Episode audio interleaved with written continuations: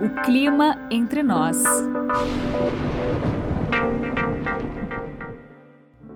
Olá, seja muito bem-vindo a mais um episódio do podcast O Clima Entre Nós. Esse é o podcast da Climatempo que traz para você as diferentes aplicações e relações da meteorologia com a nossa vida.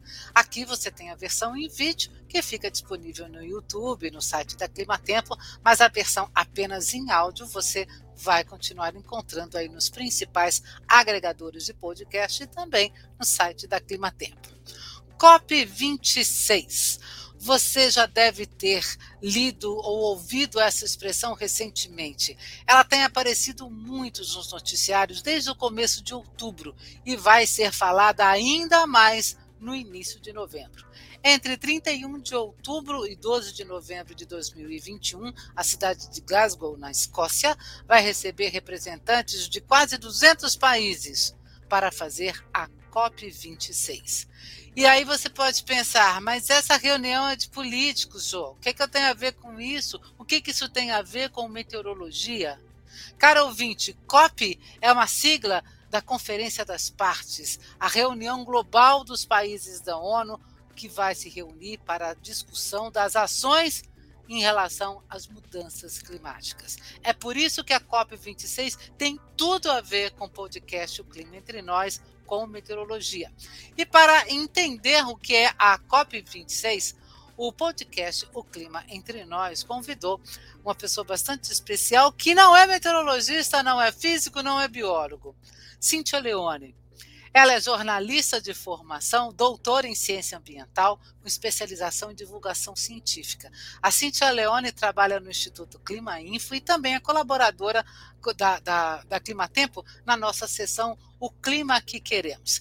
Ela gravou essa entrevista uns dias antes de embarcar para, para a Escócia, justamente para cobrir a COP26. Cíntia Leone, seja muito bem-vindo ao podcast O Clima Entre Nós. Muito obrigada por sua disponibilidade e, antes de mais nada, muito boa sorte nessa, nessa sua jornada de cobertura da COP26.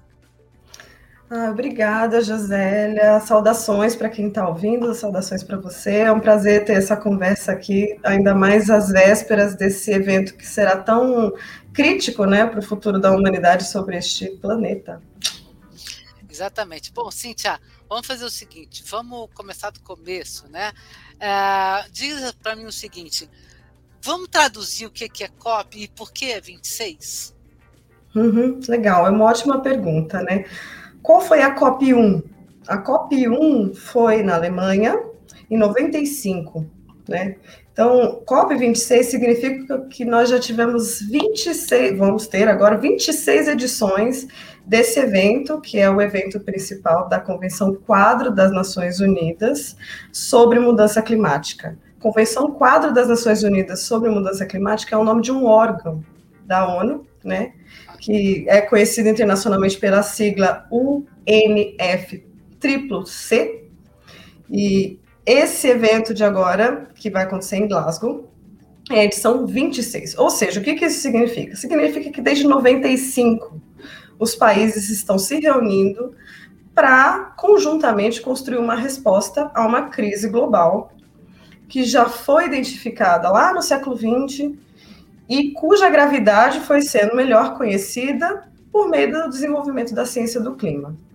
Então, vamos dizer o seguinte: em 95, é, não sei, muita gente aqui no Brasil provavelmente vai lembrar de um evento que aconteceu três anos antes, que foi a Rio 92.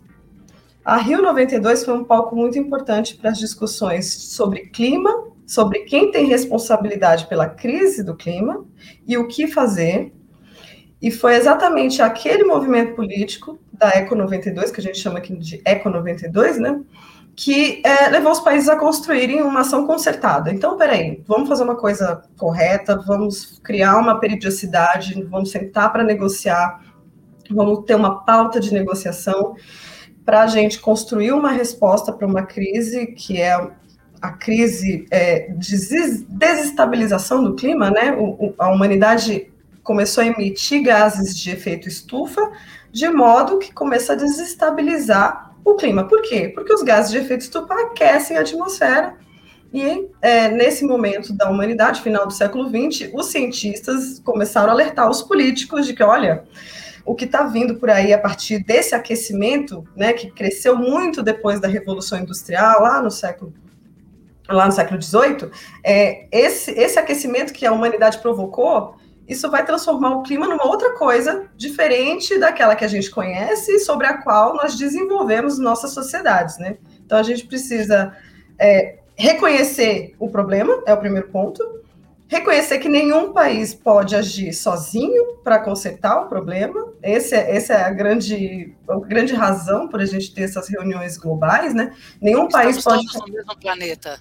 Exato. Estamos todos no mesmo planeta e nenhum país tem a resposta, né? Não adianta um país fazer a sua parte e os outros não fazerem. Então, como é um, um problema que vai além de todas as fronteiras e depende de uma ação é, uníssona, né, dos países no sentido correto, é, é por isso que a ONU é, criou uma estrutura, né, vamos dizer assim, uma estrutura que vai desde a governança, mas também tem os seus tratados, seus documentos que os países já acordaram, afinal são 26 edições, teve muita coisa desde então, mas basicamente é isso, né? A COP, não, não existe COP só do clima, né? Você tem, por exemplo, a COP de biodiversidade, mas a COP do clima, ela está na sua 26 edição, para a gente finalmente conseguir dar respostas fortes a uma crise forte. A crise do clima é uma crise existencial e os países precisam consertar uma resposta global que seja proporcional ao tamanho do problema. Algumas das, daquelas projeções que começaram a ser feitas lá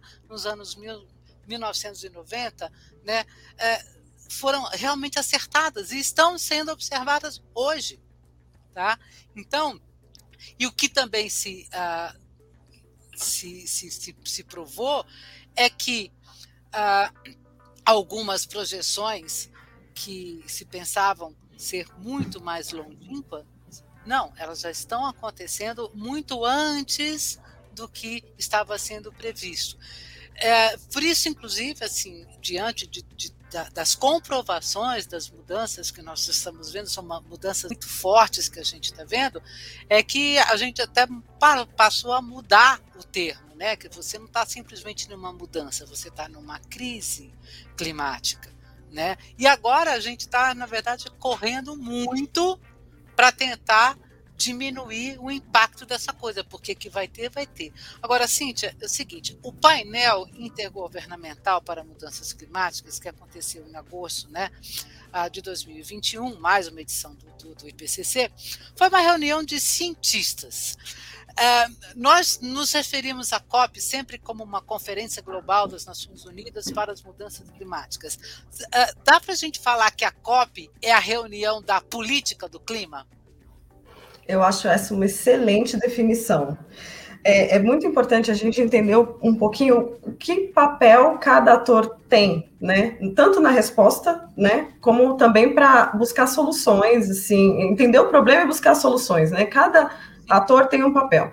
Os cientistas, embora muita gente acho que hoje em dia talvez nem tanto exatamente por isso que você falou, porque a exacerbação da crise do clima está deixando muito claro que nós estamos vivendo tempos, né, críticos e, e perigosos. Mas é, durante muito tempo, cientistas do clima, incluindo o IPCC, é, foram taxados de serem muito alarmistas, de serem muito pessimistas, né?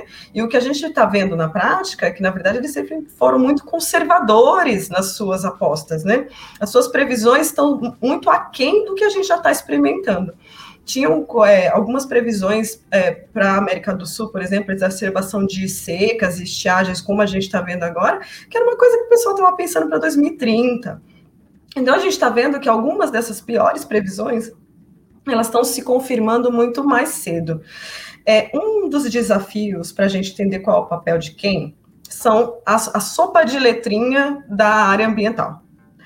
Essa parte é muito chata. Porque, por exemplo, IPCC, aí vem o, o NFCCC, é, muita, é COP 26, COP não sei o quê. Eu sei que essas, essas letrinhas, elas afastam o público, assim, do real entendimento, mas essa definição que você colocou é muito boa, porque o IPCC também está na ONU, ele está sob o guarda-chuva da ONU. Ele é o guarda-chuva científico da ONU sobre clima. Ali a gente reúne os melhores cientistas que a humanidade tem sobre clima. Existe uma preocupação de você ter uma representatividade regional, inclusive para você fomentar né, a produção de dados científicos sobre regiões em que você estuda pouco. Né? Você tem pouco é, estudo, por exemplo, sobre a América Latina, o que vai acontecer com a América Latina com o cenário de mudança climática, comparativamente com os estudos que a gente tem sobre a Europa. Então, é tá. muito importante que você tenha cientistas do clima nesse painel de todas as geografias, exatamente para impulsionar a produção científica sobre ciência climática. Só que os cientistas, eles só podem diagnosticar, fazer estimativas, né? Ou, ou seja, eles podem dar, apresentar qual é o tamanho do problema e o que, que a gente precisa fazer para resolver, em termos científicos, né?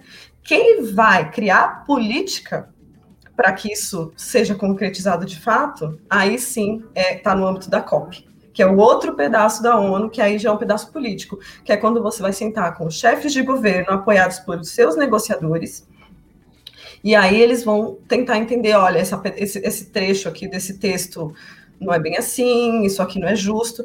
Olha, é, é muito importante dizer, as respostas nunca estiveram prontas. Né? Quando a gente olha para trás nessa história, os cientistas do clima lá na década de 90 falando, olha, isso que a gente está vendo é sério, o clima está mudando de uma maneira sem precedentes, a gente pode enfrentar no século XXI um cenário catastrófico. Quando essas previsões começaram a surgir, por exemplo, a razão, a origem do problema era muito discutida. Os países ricos é, tinham certeza que o problema era a superpopulação dos países pobres. Né? Índia, China, com população acima de um bilhão, e mesmo países como os países latino-americanos, né, o Brasil é um país populoso, então havia uma pressão sobre os países pobres no sentido de que, olha, quanto mais gente, mais consumo de recursos, mais poluição, vocês são a causa principal. E o Brasil teve um papel muito importante, aí eu volto sempre para a Eco 92, porque eu acho que é um, é um lugar importante para a gente entender de onde a gente saiu como negociador climático e onde a gente está.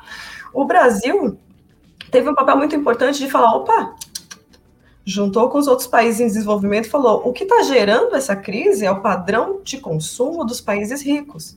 Porque mesmo com essa população gigante, a Índia não emite a mesma quantidade de CO2 que uma população pequena como a da Alemanha.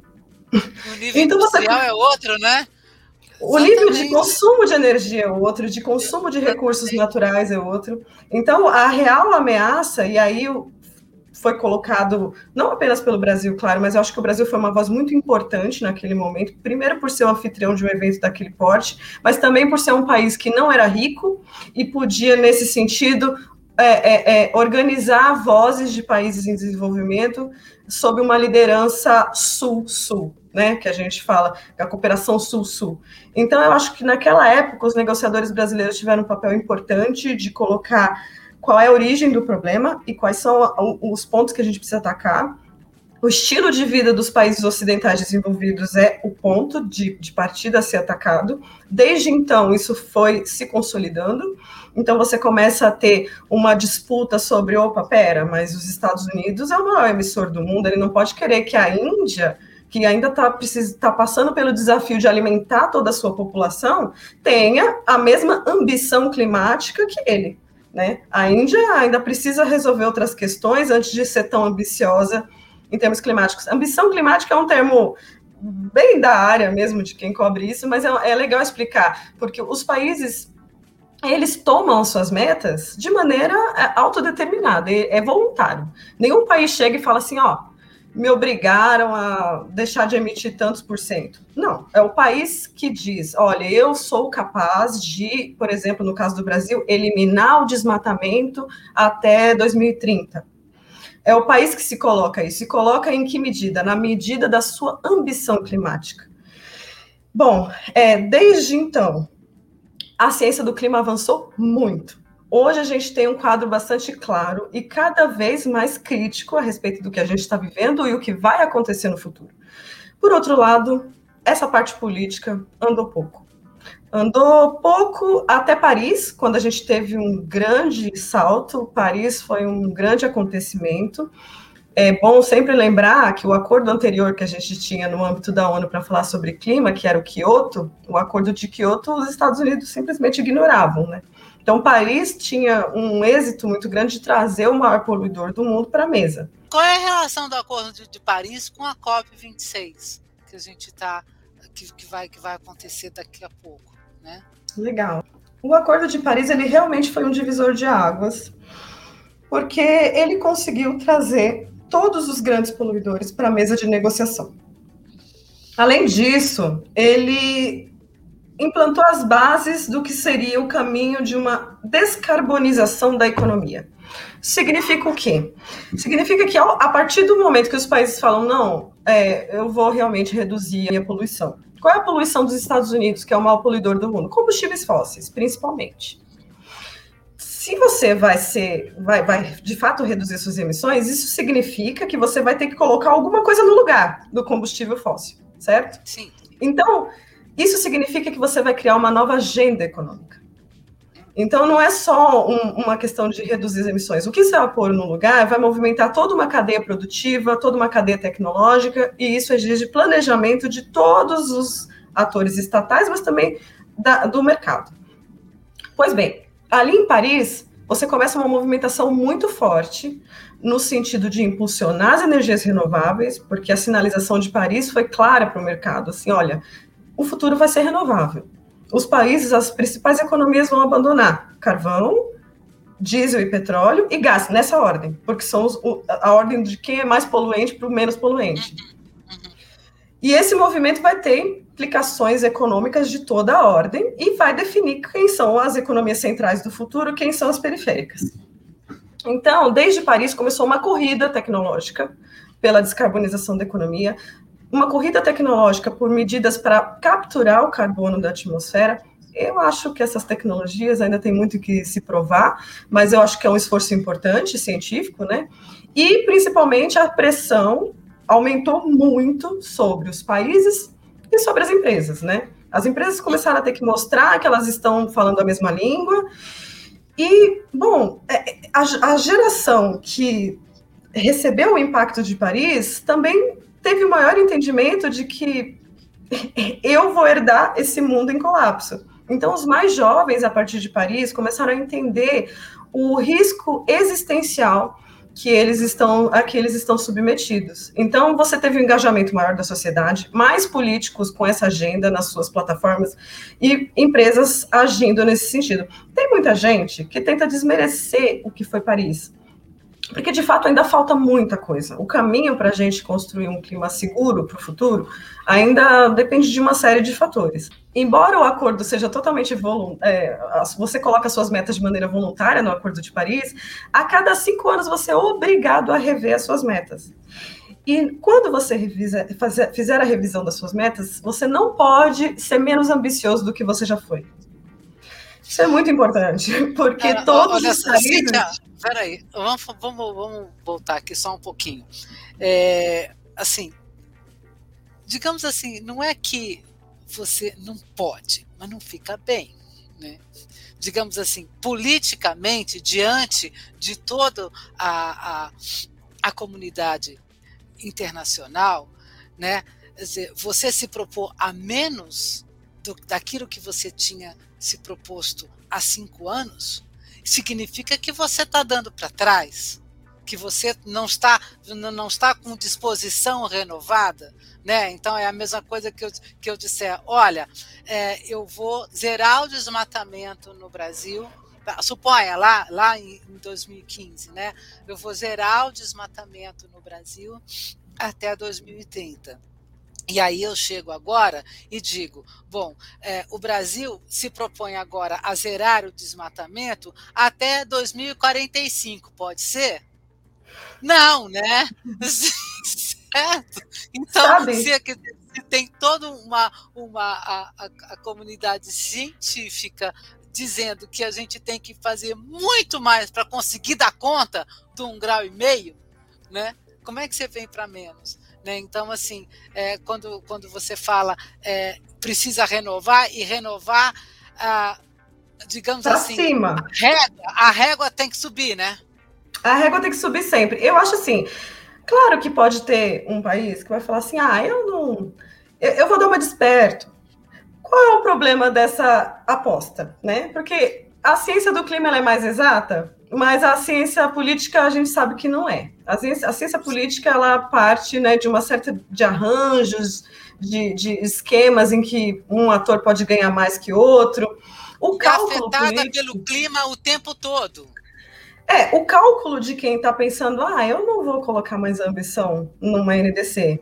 Alguns países estão sendo acusados de terem apresentado no ano passado uma NDC menos é, é, robusta, menos ambiciosa do que lá em Paris. Né? Explica então, para gente o que é NDC. Oh, essas letrinhas, deixa eu explicar. Quando eu digo meta, ah, o país tem uma meta no Acordo de Paris. No Acordo de Paris, essa meta é chamada pela sigla em inglês NDC, que é, é, é metas nacionalmente determinadas. Você nacionalmente, com o teu país, seus atores subnacionais ou quem você quiser envolver, construiu uma meta. E você apresentou e submeteu essa, essa meta à ONU. No ano passado, muitos países, o Brasil inclusive, foi acusado por analistas, analistas, não é a ONU que acusa, de ter submetido uma meta que, na prática, é menos ambiciosa do que a de cinco anos atrás, o que contraria o espírito de Paris. É o que você falou, a ONU não tem como obrigar nenhum país. O país ele pode fazer a aposta que ele achar conveniente. Qual o problema de você fazer uma aposta ruim?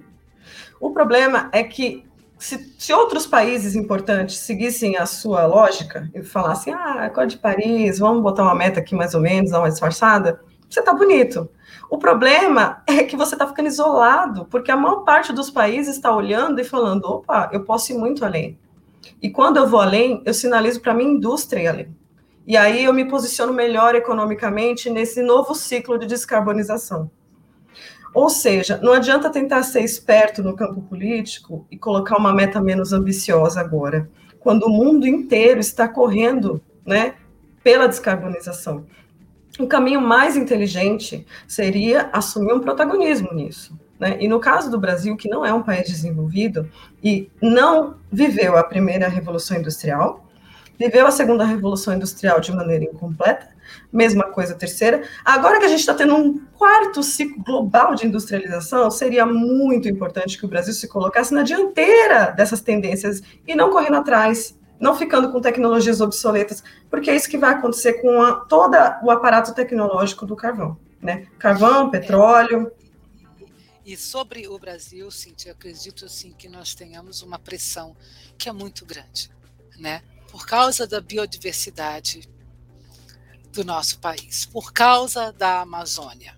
Né? Mas se a gente pensar em que o Brasil é detentor da maior reserva de água doce do planeta, sabe? E, e aí a hora que você pensa, esse planeta ele é água, é água mesmo, né? E é dessa água que a gente depende para continuar a nossa vida. O nosso corpo é água, as coisas aqui todas dependem de água para você continuar vivendo, né? E essa água no planeta é renovada por chuva. Nós estamos entendendo cada vez mais, nós que eu digo assim, os cientistas, é, que trabalham na área de clima, os meteorologistas, climatologistas, né? Estamos entendendo cada vez melhor, uh, fazendo projeções cada vez mais avançadas sobre uh, uh, como seria a nossa atmosfera, sobre os processos né, uh, físico que acontecem na atmosfera, que acontecem no oceano, mas são assim existe um limite nesse planeta e a, e a, água ela é fundamental nessa história toda. Né? Então é, não dá para gente, por exemplo, falando de Brasil, quer dizer, não dá para gente ser mais ou menos nessa história. Né? Exato. Dizer, assim, o Brasil é muito importante para ser medíocre nessa história. Não dá. É, é, é, é, ele é grande demais na sua biodiversidade, na, no seu papel né, em relação ao clima, para deixar, para ter uma postura é, medíocre. Né? O, Cíntia, é o seguinte, um, nós estamos falando justamente aqui desses desta, destas metas, né? É, quais são seriam assim que você poderia citar na sua opinião os principais tópicos de política climática global que devem ser discutidos agora em Glasgow? Eu, eu pergunto isso, o, o Cíntia, porque é o seguinte: todas as análises que a gente vê em relação a metas, né, a NDCs, metas dos países, do que, que cada um está fazendo, né, a conclusão que, que todos chegam, os analistas, né, todo mundo chega é o seguinte: é, nós está tá todo mundo muito longe daquilo que se propôs anteriormente. Está todo mundo ainda, e todo mundo que diz assim, o planeta como um todo, os países nas suas metas e nas suas ações, né, para cumprir essas metas, na verdade a gente ainda está muito longe daquilo que foi proposto.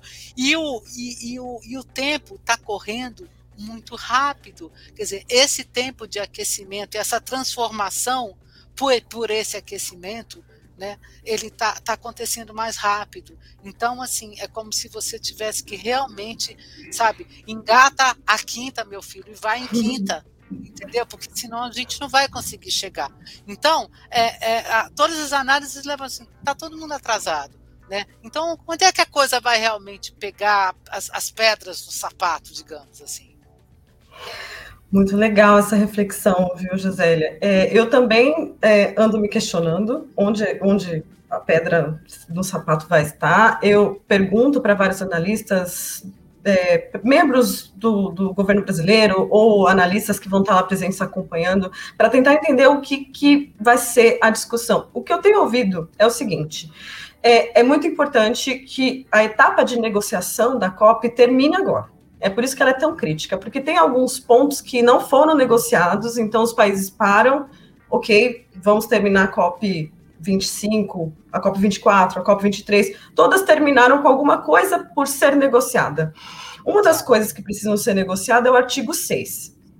O artigo 6 do Acordo de Paris regulamenta o mercado de carbono ou, ou, ou, ou, cria, não só isso, é, cria vários é, instrumentos, né, para você ter, por exemplo, compensações entre os países é, e, e um, uma linguagem comum para atribuir uma taxação de carbono ou uma equivalência entre o carbono que foi emitido, por exemplo, no Peru e o que foi emitido na Suíça. Eu estou dando esse exemplo, Peru e Suíça, porque, por exemplo, esses dois países têm um acordo bilateral que diz o seguinte, ó, a Suíça diz: eu não vou conseguir cumprir minha meta totalmente até 2030 por pouca coisa. Mas o Peru está na sua projeção, né, dentro da sua meta, de cumprir além do que eles prometeram. Logo, eu posso trocar com o Peru esse excedente de meta, vamos dizer assim, ele foi uma, além do, da, da, sua obrigação, e aí eu compenso o que faltou na minha. Isso se chama troca de itmos, compensação por itmos que é uma sobra de emissão. Alguns países realmente estão avançando muito no seu plano de descarbonização, ou por serem atores que não são tão é, comprometidos né, na emissão de gases de efeito estufa, então tem uma meta condizente com a sua posição de emissor, ou porque realmente estão enxergando nesse setor de descarbonização uma oportunidade para suas economias. Então, por exemplo, a Suíça e o Peru fizeram um acordo que está amparado dentro do artigo 6.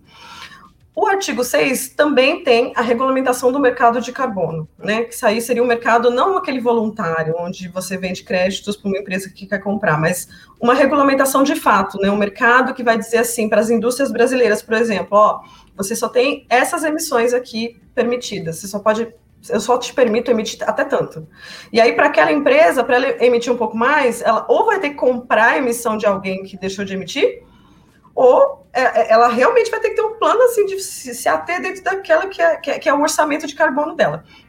Essas questões são todas muito complexas e o Brasil tem tentado, é, eu vou dizer assim, é a minha visão, né? É deixar ainda mais complexo, porque o Brasil alega que lá em Kyoto, alguns mecanismos de troca de carbono, de pagamento por, por redução de carbono, é, não foram pagos, então o Brasil tem a receber, tem uma, uma dificuldade aí, que é uma questão de o país que comprou a emissão vai contabilizar aquela, aquela, aquele resgate. E o país que resgatou, por exemplo, que plantou uma floresta e captou aquele carbono, também quer contar. É, é, essa é uma posição que o Brasil é, defende. E, e, os analistas dizem, olha, não pode ter dupla contagem, né?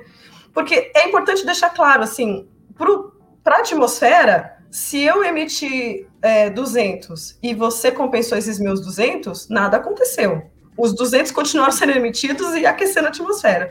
Então, é, esse artigo tem gerado uma distração muito grande, porque existe um movimento econômico de talvez transformar o crédito em uma moeda de troca, um mercado paralelo, e em vez de entender o, o, todos os mecanismos né, de troca de carbono e de, de crédito de carbono como auxiliar no processo de redução das emissões dos países, das empresas, etc. Então, o artigo 6 é, vai ser uma pedra no sapato, e todo mundo espera que finalmente a gente deixe de negociar esse artigo. Mas há outros pontos, tá? Um ponto que eu acho muito crítico e que vai merecer muita atenção é o quanto que os países ricos precisam pagar para os países mais pobres do mundo. São uma, um pouco mais de 40 nações que estão nesse grupo, os países mais pobres do mundo. Esses países, eu vou citar o exemplo de Moçambique, que é o nosso país lusófono, irmão de língua, é, um, é o país mais afetado do mundo pelas mudanças climáticas. Eles estão há quatro anos sem chuva, está gerando uma crise de fome sem precedentes, e esse país precisa de uma compensação, tanto para fazer a sua mitigação, né, é, ver onde que vai tirar a água, se é poço, o que, que é, precisa de dinheiro para fazer essas obras, e é, é, é, os danos que eles já sofreram, eles precisam ser pagos, é, ser reparados, né, pelo prejuízo que as mudanças climáticas já causou à, à economia moçambiquenha. Então, esse é um outro tema, o quanto que os países têm que pagar para os países pobres. Foi prometido há mais de 10 anos um valor de 100 bilhões ao ano. Esse valor nunca foi concretizado, sempre fica atrás né, dos 100 bilhões. A ideia é que finalmente, e o Reino Unido aí está tentando se colocar como uma liderança nesse sentido, a gente chegue aos 100 bilhões. E aí, rapidamente, dois outros temas que eu acho importante para a próxima COP. Floresta, eu acho que durante muito tempo as mudanças climáticas ficou só falando de combustível fóssil, combustível fóssil. E hoje o mundo inteiro já entendeu que desmatamento e combustível fóssil estão ali, ó. Sabe? O Brasil é o sexto maior emissor, e não é só por combustível fóssil. A maior fonte de emissão do Brasil é desmatamento. desmatamento. Então, é, esse é o momento da gente entender que clima e floresta não dá para tratar essas coisas em separado. É, até porque quando a gente está falando, nós estamos falando principalmente das florestas tropicais, né? e Amazônias e outras florestas, a África, Indonésia, os detentores né, das principais áreas de floresta, entendendo que floresta captura carbono. Né? E se a gente não tomar muito cuidado, não levar muito a sério que desmatamento é zero e é zero já, né, nós vamos começar a cada vez mais acelerar o processo que já começou a ser observado na Amazônia né? Quer dizer, a Amazônia está começando a emitir, em vez de da, né, dela capturar, já está começando ali, opa, ela está soltando mais do que, do que poderia, né? Que é a inversão do, do, do papel, né, da, da floresta. Então, assim, e aí tem uma coisa, Cíntia, que, que é muito legal da gente você está falando, porque acho que, dá, que deu para mostrar um pouquinho para as pessoas da complexidade que é isso. Porque, veja, olha só, é, mercado CO2, quanto vale? Né? Então, assim, olha só que prático. Né? Eu não tenho, eu não tenho, é, eu tenho muita, digamos assim, muita fábrica aqui, eu tenho muita usina de carvão, mas é, planta umas árvores aí para mim, você uhum. que está aí no outro continente, mas planta aí para mim, vai, eu te dou uma grana, aí você planta, eu continuo com as minhas usinas de carvão termoelétricas aqui, e você planta aí, está tudo certo. Ops. Posso dar um exemplo? Um Sim, exemplo claro. muito ilustrativo, assim. A Shell, a empresa Shell, ela criou um plano net zero. As empresas, quando elas estão falando de mudanças climáticas, elas estão usando agora essa linguagem net zero. Então, você vai ver alguns anúncios de empresas que têm seus planos de descarbonização net zero. O plano de descarbonização net zero da Shell era o seguinte: eh, não é que eu vou parar de produzir petróleo, eu vou compensar com floresta. Né? Onde que eu vou? Não sei, mas a área que eles colocaram no plano deles, que eles usariam para fazer essa compensação, era simplesmente do tamanho do Brasil. Ou, seja, só a Shell precisava de uma área no globo terrestre do tamanho do Brasil para plantar sua floresta e compensar a sua emissão. O que aconteceu? Um grupo de ativistas climáticos, e isso tem se tornado cada vez mais comum, entrou na justiça holandesa, que é a sede da empresa, falando: ó, a nossa lei nacional obriga todas as empresas a ter um plano de descarbonização. E a Shell apresentou um plano falso e mostrou tudo que tinha de né, coisas impossíveis de colocar em prática no plano da Shell. A Justiça da Holanda falou: olha, refaça. E agora a Shell está tendo que levar o plano de comunicação dela, da área que eu acho, eu imagino que era de marketing, né? Para área de produção, pesquisa e desenvolvimento, área econômica, porque é para falar sério, não dá para ficar com conversa. Mas tem ainda muitos atores, não estou dizendo só no plano governamental, não são só estados. As empresas são muito importantes nesse processo e muitas empresas ainda ainda estão entendendo a discussão sobre clima como uma coisa para o futuro, uma questão de comunicação, é o jeito como eu me comunico, sem perceber que não, não dá mais. A gente, nessa Copa principalmente, a gente quer ver resultado, né? E compromissos que realmente possam ajudar a gente a enfrentar esse cenário que é muito crítico. É, e é uma coisa assim muito, muito complicada. Eu acho, Cíntia, que uma das coisas que vai ganhar isso muito peso nos, nesses próximos anos é a questão da justiça climática, né? Porque essa é uma questão muito delicada. Quando a gente está falando assim, olha, é, é, um fundo de bilhões e bilhões de dólares que tem que ser, é uma caixinha, uma, uma caixinha de bilhões de dólares que tem que ser feita, né? Para isso, para ajudar países pobres, porque assim, com o aquecimento, o que a gente precisa entender é que com essa mudança toda, uma das principais causas dessa história toda é faltar comida. Né? Porque você não consegue produzir por causa de secas mais prolongadas, por causa de chuvas no lugar errado. Né? Quer dizer, essa transformação toda na, na atmosfera, ela altera ciclos de chuva e de seca. Né? Ah, nós estamos ah, mexendo eh, já assim eh, fortemente no aquecimento do oceano. O oceano está se aquecendo, né? Então, eh, do oceano você também vai começar a alterar essa produção de riquezas naturais, a forma como você usa e a forma de comida mesmo, fora a uhum. energia, né? Então, assim, é, e tem realmente países assim que não tem como é, é fazer essa, essas reduções porque ele não tem, é porque ele não emite, porque ele não gasta isso, porque tem muita pobreza. Né? Então, quer dizer, um dos, dos objetivos sustentáveis é justamente a diminuição da pobreza. Perfeito, né? Josélia. É muito delicado é, você fazer essa relação, porque é uma relação político, social, econômica, né? E que vai exigir qual o tamanho dessa dessa desse, dessa mesa de, de conversa, né? Uhum. Quer dizer, você que tem grana tem que ajudar quem não tem grana, né? Então, e, e é isso. Floresta não pode ser moeda de troca, CO2 não é moeda de troca, é uma coisa muito complicada. E assim, e acho que cada vez mais esse um papel aí fundamental de, dos jornalistas, né, de esclarecer tudo isso. São coisas muito delicadas, por exemplo, a gente está falando o tempo todo aí de crédito de carbono, crédito de carbono, são uma outra hora a gente conversa disso, né? E, o, o, o Cíntia, mas é muito legal é, para as pessoas terem um pouquinho da dimensão da complexidade que vem por aí. Qual é o desafio jornalístico? Ai, é enorme, né? Eu adoro uma frase do professor Paulo Artacho, que é membro do IPCC e participou desse relatório último que, que saiu, que ele diz o seguinte: é, a gente já fez a nossa parte como cientista, assim, pelo menos aqui nesse relatório a gente fez. É, agora a comunicação precisa entrar em jogo. Entrar em jogo para mostrar para as pessoas que isso é parte da vida delas. E aí eu acho muito importante essa sua fala que você é, fala, chama pela justiça climática, né? É muito importante que os cidadãos percebam que são exatamente os mais pobres que estão arcando com as piores consequências da mudança climática. Não só entre países, sabe? Mas os mais pobres nos países mais ricos vão ser os mais afetados pelo, pela consequência da mudança climática. Então é muito importante que a gente consiga comunicar para a população, para o cidadão comum, que isso é sim um problema é, que te afeta e que isso precisa ser resolvido é, com justiça, né?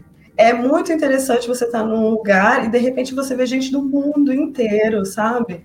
E é, é, é emocionante, é desafiador, é muito trabalho, mas eu estou indo para minha primeira COP. E estou também naquela ansiedade de jornalista de tentar entender quais vão ser os principais anúncios, quais são os dias que eu tenho que ficar mais atenta, e principalmente como brasileira, né?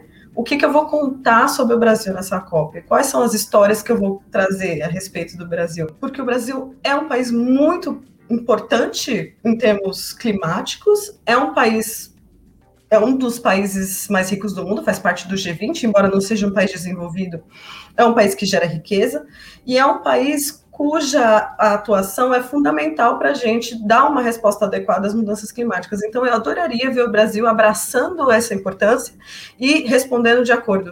Eu não sei se é isso que a gente vai ver.